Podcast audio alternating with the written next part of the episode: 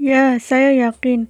Karena dengan adanya pendidikan kewarganegaraan, warga negara dapat memahami dan mengerti akan negaranya.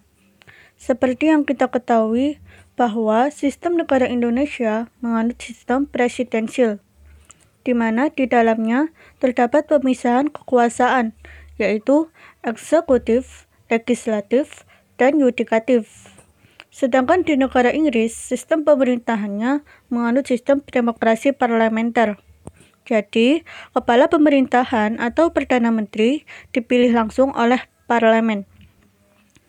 Dari sini kita tidak akan mengetahui bagaimana sistem negara Inggris dan Indonesia kalau tidak memiliki pendidikan kewarganegaraan.